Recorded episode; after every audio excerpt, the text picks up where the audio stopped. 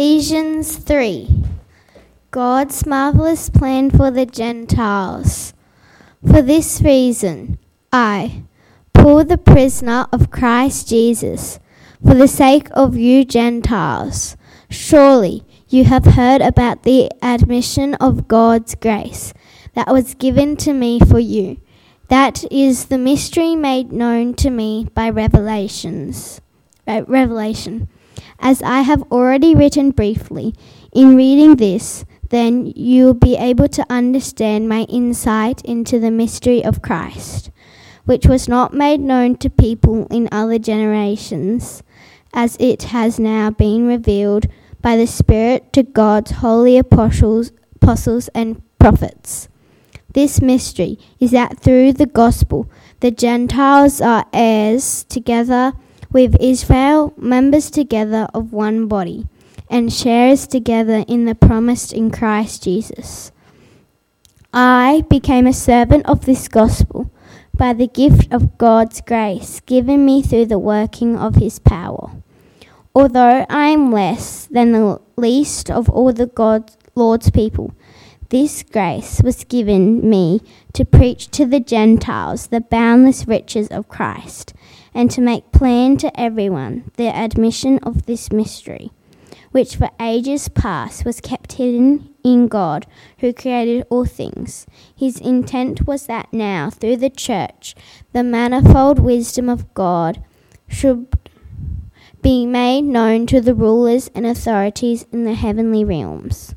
According to his internal purpose that he accomplished in Christ Jesus our Lord, in him and through faith in him, we may approach God with freedom and confidence.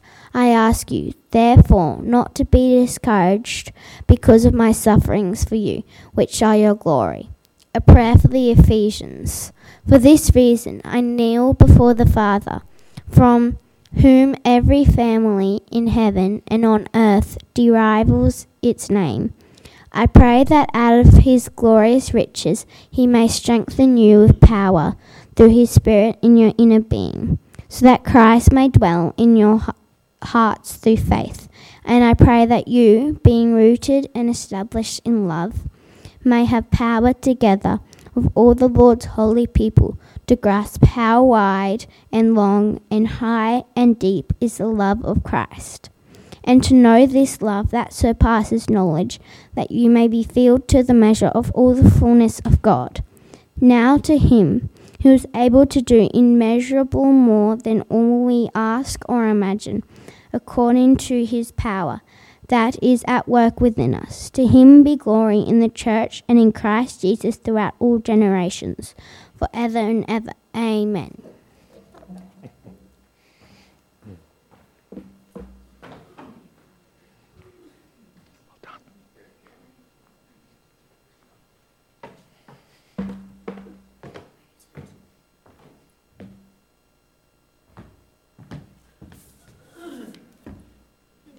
No idea.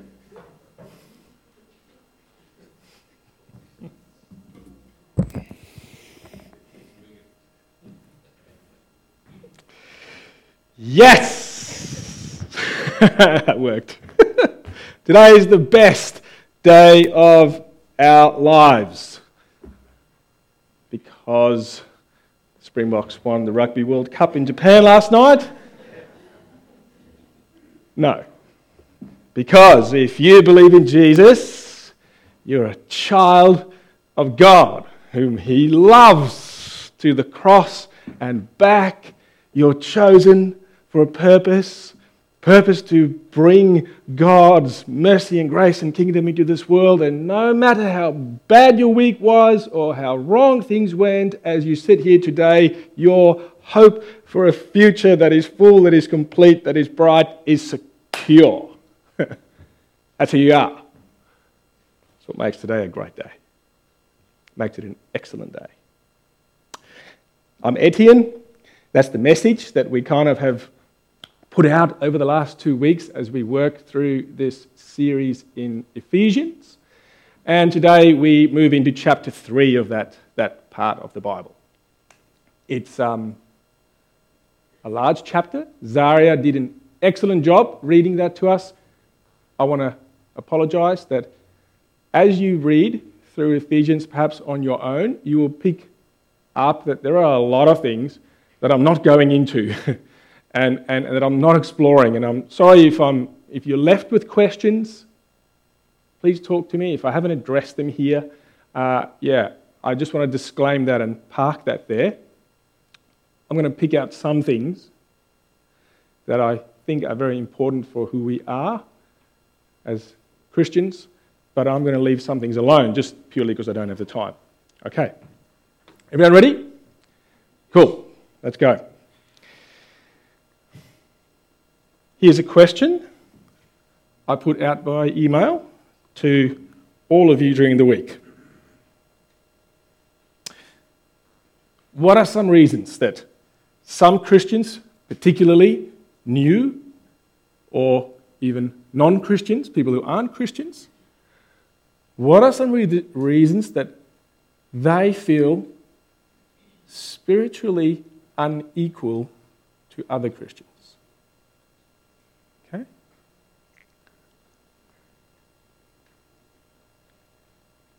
Here's one answer from a very small child whose parent put the question to the child in this way What is something that might make you feel like you aren't as good of a Christian as I am? That's what the parent asked. Here's what the child said it's deeply profound. Because you have more goodness than me. Think about it because you have more goodness than me. Out of 22 responses, in fact, 23 as of this morning, that featured in almost every single one of them. New Christians, Christians who aren't here, of whom I got a fair few responses, and their responses were probably the most insightful, almost exclusively say, When I come into the church, I feel there are a lot of people who are just doing a lot more good than I am and than I have done. And, and you know, it kind of makes me feel um, that I'm just not as good a person. uh, I know I'm welcome and, and, and I have a place here, but I, I don't feel as good as them. I, I don't think the people who do the good are intending for that to happen. And almost everyone said that. But the perception is there. That's it's a barrier. Um, I don't feel as good. I feel unequal in that. Another one, number two. New, this is a quote from someone, or potential Christians don't feel equal to longer lasting Christians because those who have been in the faith longer have an overwhelming knowledge of Bible stories, quotes, books, Bible verses and passages that new and potential Christians doesn't have. So they feel inadequate or insufficient compared to others. You know, I just don't know how to find my way in a Bible. Didn't grow up with it, aren't used to it, don't know the stories, not part of my worldview. It's, it's hard. I feel lesser when I go to a Bible study group. Uh, we're not even talking about prayer.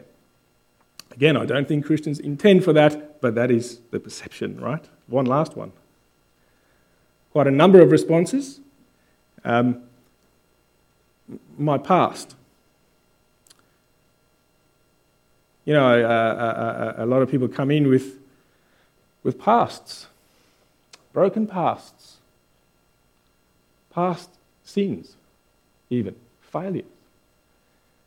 And as they look down the aisle, and the perception is there that everyone here has it all together.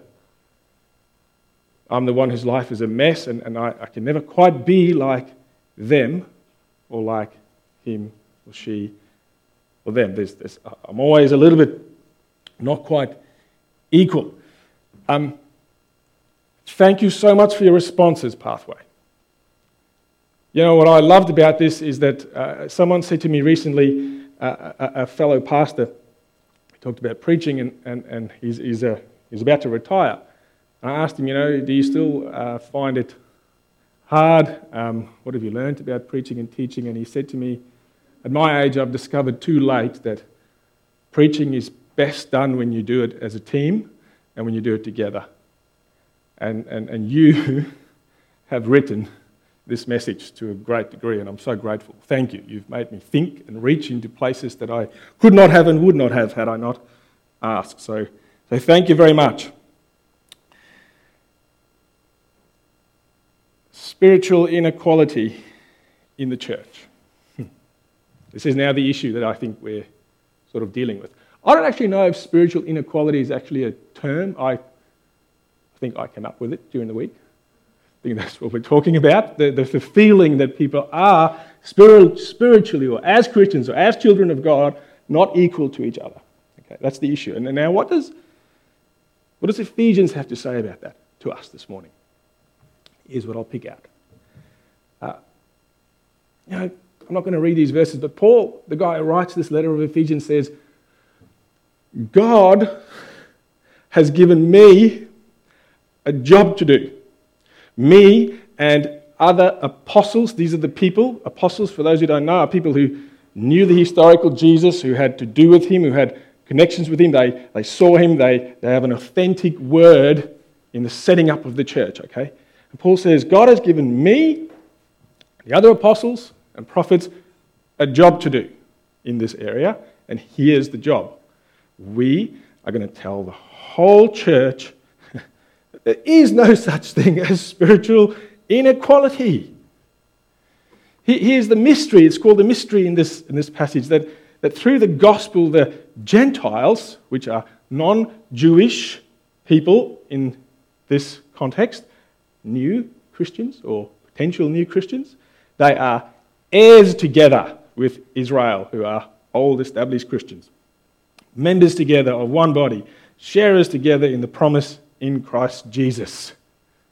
There is no spiritual inequality in the church of Jesus Christ. Jewish Christians, in the context of Ephesians, I'll just quickly deal with this. You might say, if you've been a Christian for a long time, you'd say, hey, hang on.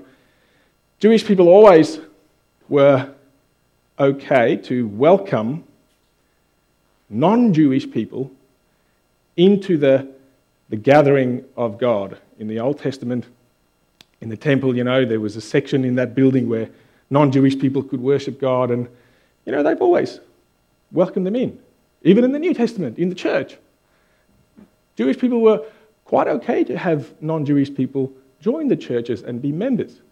Yes, but what was new to them was that these non Jewish people were absolutely equal to them. Absolutely equal. Just by virtue of the faith that they, the fact, sorry, that they believed in who Jesus was, meant that they could come in and they possessed a status the same as every other Christian, every other Jewish person throughout eternity. They had that. They could walk in, in temple language. Sorry if I make this hard to understand. They could walk straight through every temple court. In fact, they could go into where Jews could not even go into the Holy of Holies in the blood of Christ. They were equal, spiritually equal, and they had a hard time with this, Jewish Christians. Here's what it means for us, I think if you're a Gentile Christian, new to church, new to the faith. now, one of the things you're going to be tempted to do when you walk into a church is to compare yourself with others. Someone pointed that out in their email to me this week, and I think that person's right. It's in our human nature to compare myself to other people don't do it. Don't do it. You know who it is that wants you to compare yourself with other people? It's not God, it's Satan. He, he wants you to see the happily married woman with her lovely children and think, gee, she's got it together. My life is so much less than hers. I've messed it up so badly. He wants you to think, you know, I, I can't really go to that Bible study group. I don't have anything to say, especially when they all pray in the end. I can't pray like them. so I'll just not go. So, what do wants you to think? he wants you to think they do so much good for other people, they spend so much time on church stuff. I can't possibly be like that. I'm not even sure I want to. Surely I, I'm not equal to them. It's a lie. That's what Paul says. My job is, is to tell that you, us here today, that it's, it's a lie. Well, yes, you, you may still have a lot to learn, a lot to grow in the Christian faith. The fact is, you are still a child of exact equal value to every single other child, even the oldest and most mature one. You know, I don't see my younger child as of any less value than my older child, even though my younger child sure is a lot less mature than my older child. Of no less value and no less equal. Okay, so that's important. You please get that if you're new or if you're if you're honest with yourself, struggling, thinking that you're spiritually unequal to other Christians. Okay, for the Jewish Christians, the established old Christians among us, right? Two things. Number one, there are some things we intentionally do as a church. I, I not really think of any, but um, there would be some that we must stop doing. Things that cause this perception of inequality. You know, we need to think how we do things. And Ryan, I love what you did this morning, you know, just really talking about singing. Why do we sing? Old established Christians, we assume everyone knows why we sing. They don't. You helped us intentionally, proactively, uh, breaking down those barriers. So, those are some things we can do. Other things I think are just things we need to intent, uh, sorry, be mindful of and, and see how we can not create this unintentional perception of inequality. You know, for example, I, let's take myself for example. You know, I, I'm, I'm up here on stage. I'm somewhat somewhat elevated, I can look down on you. you know, and, and, and, and, a, and, a, new person comes in, or a, a, a new Christian, uh, and, and there's the guy who's up on the stage. He's somewhat a bit above the rest, you know, and when he walks, it sort of sounds a bit, bit authority, bit, bit up. He has loud voice. He, uh, you know, knows Greek and all those sorts of things. Surely Surely I'm not equal to him, right? That's what we think.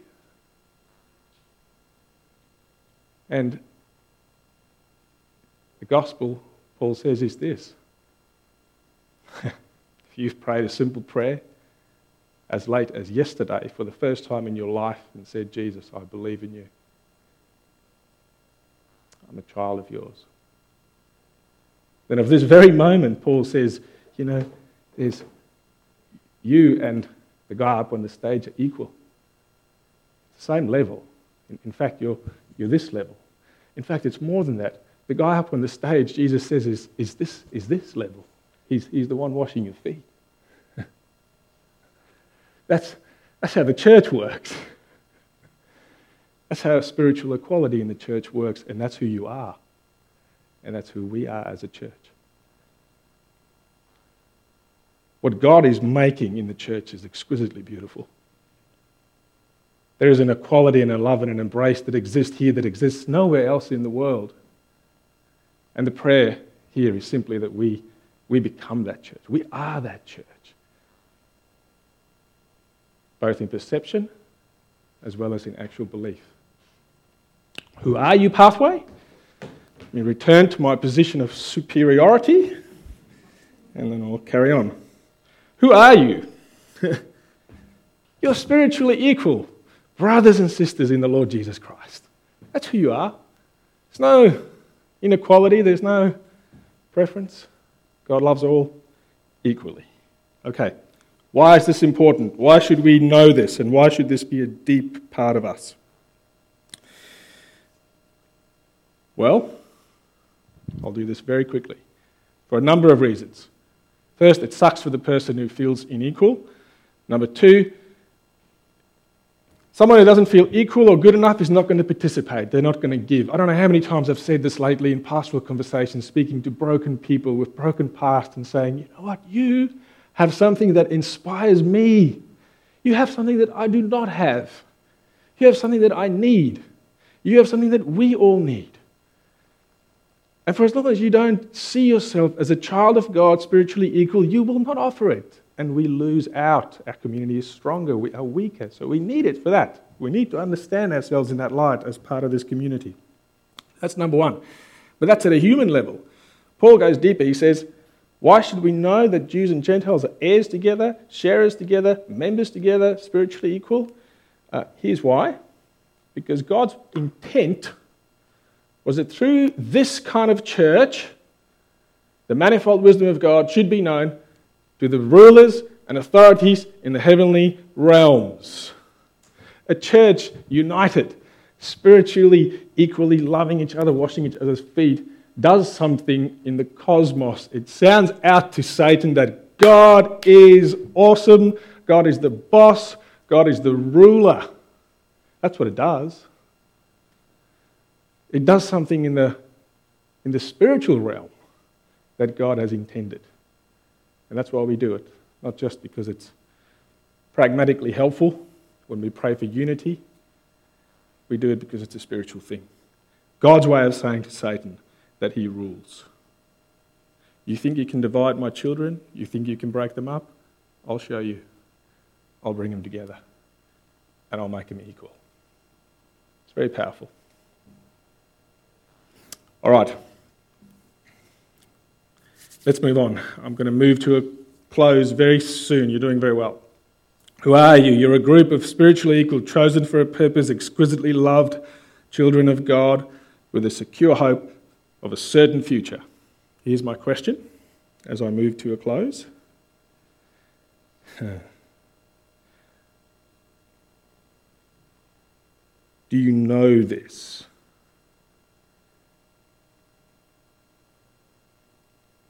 Are you experiencing it? It's a question I asked on week one. I'm going to ask it again because Paul asks it again. Are you experiencing who you are in Christ? Does it change your day to day life? Has it touched you emotionally, spiritually, intellectually? Are you experiencing who you are in Christ.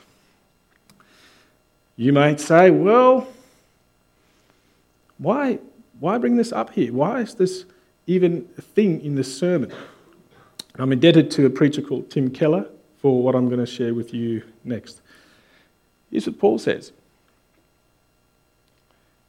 He says, I pray that out of God's glorious riches he may strengthen you with power through his Spirit in your inner being so that Christ may dwell in your hearts through faith.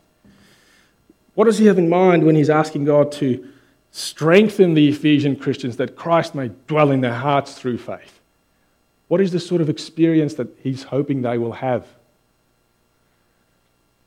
The interesting thing is, he's talking to Christians.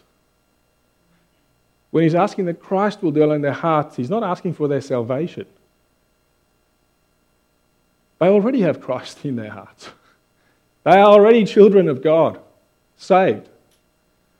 So, whatever He has in mind of Christ dwelling in their hearts is, is, is something separate to that, right? He wants something more for them, something different, something deeper. And, and here's what I think He's asking I pray that you, being rooted and established in love, may have power, together with all the Lord's holy people, to grasp. To grasp. That's the the guts of what he's asking for, to, to grasp how wide, how high, how long, how deep is the love of Christ. That word grasp, the Greek word is, sorry for using Greek, katalambano. Do you know what its root meaning is? To ambush. In First Thessalonians, uh, the word is used where it talks about judgment day, that when the judgment of God comes, it's going to katalambano, it's, it's going to be like an ambush.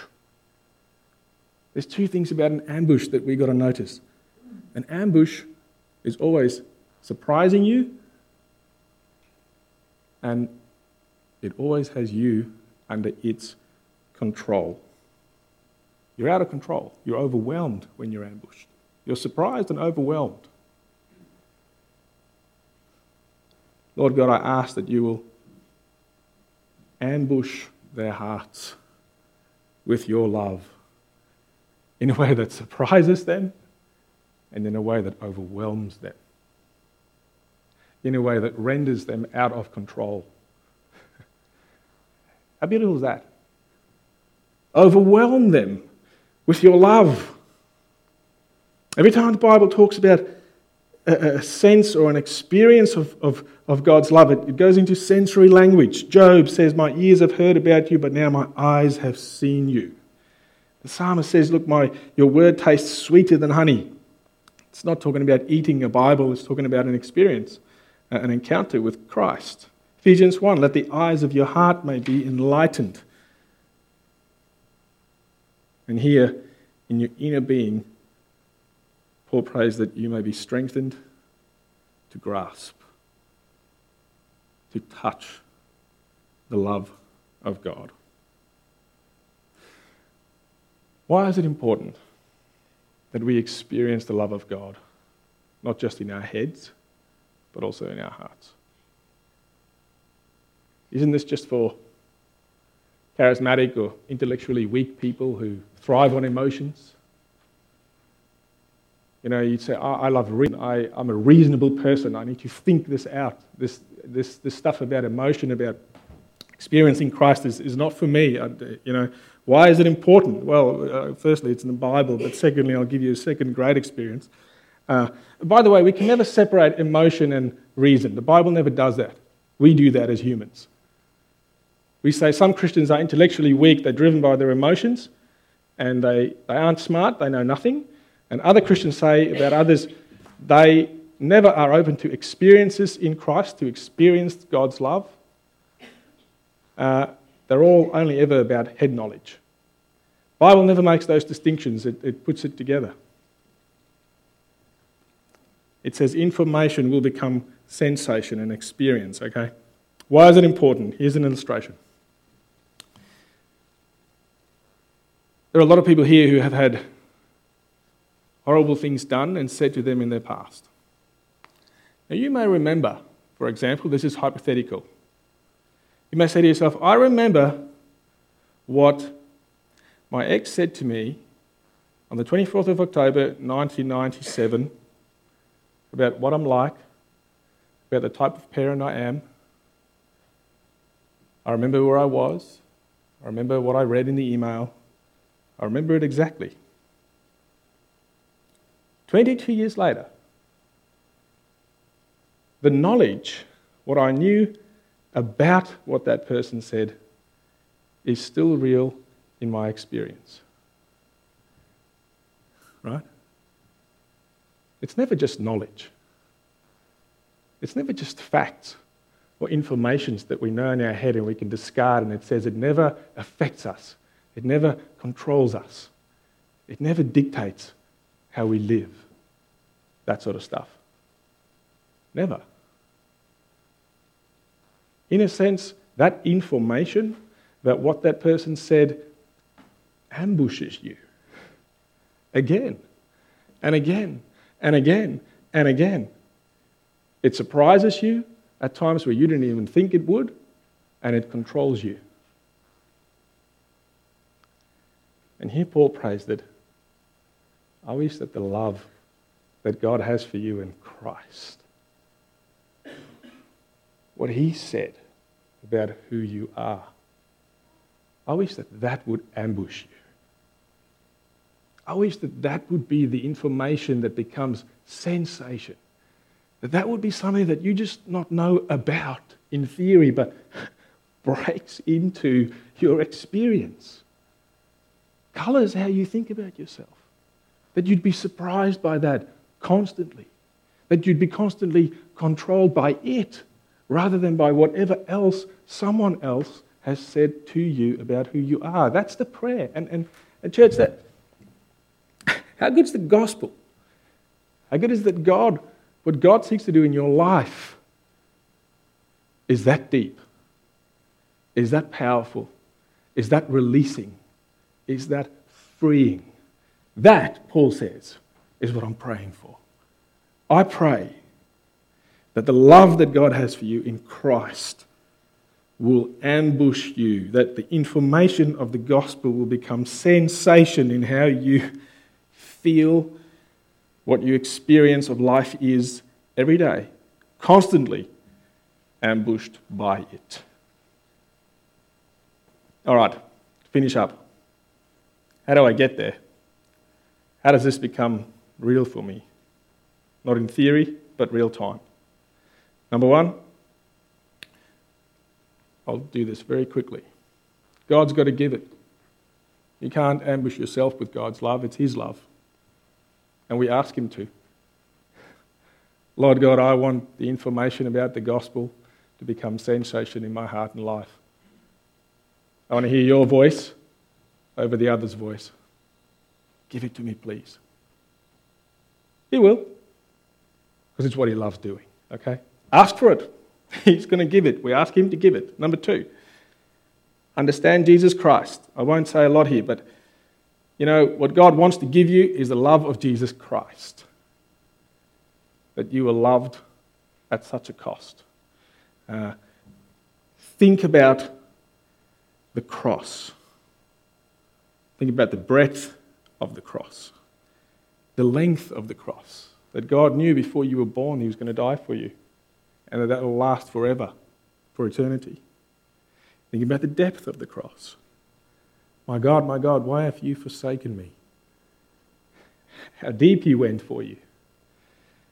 Think about the height of the cross one day we'll be lifted up, seated at the right hand of God with Christ. The hope that it gives. You know, the more we meditate, the more we understand, the, the deeper our appreciation for the cross becomes. Eventually, the greater our experience of God in our lives is going to become. That's what we do. We've got to understand Jesus. We've got to understand the cross. Thirdly, meditation and prayer, I'm not going to say a whole heap here. You know, I'm not talking about Eastern practices of meditation. Christian meditation simply means to study the truths of God in the presence of God.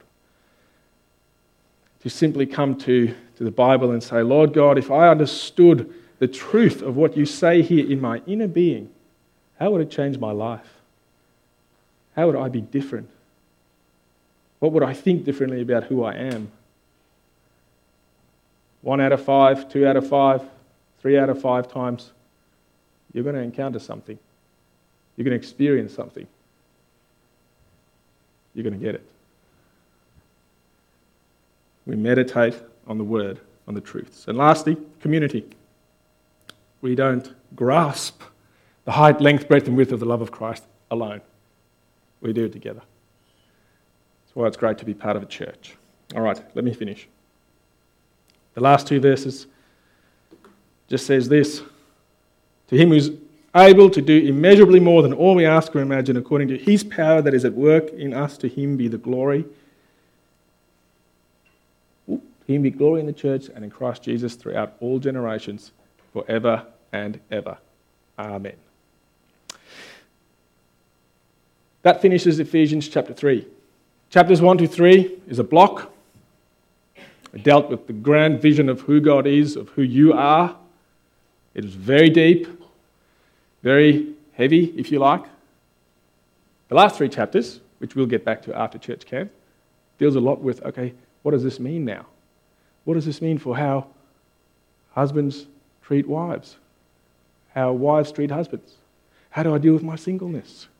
How do I deal with my parents, uh, my kids? Kids, how do I deal with my parents? How do I deal with my boss? Boss, how do I deal with my employees? How do we deal with spiritual evil in our lives, in spiritual warfare? That's what we'll get to when we go to chapter 4, 5, and 6. All right, let me pray for us.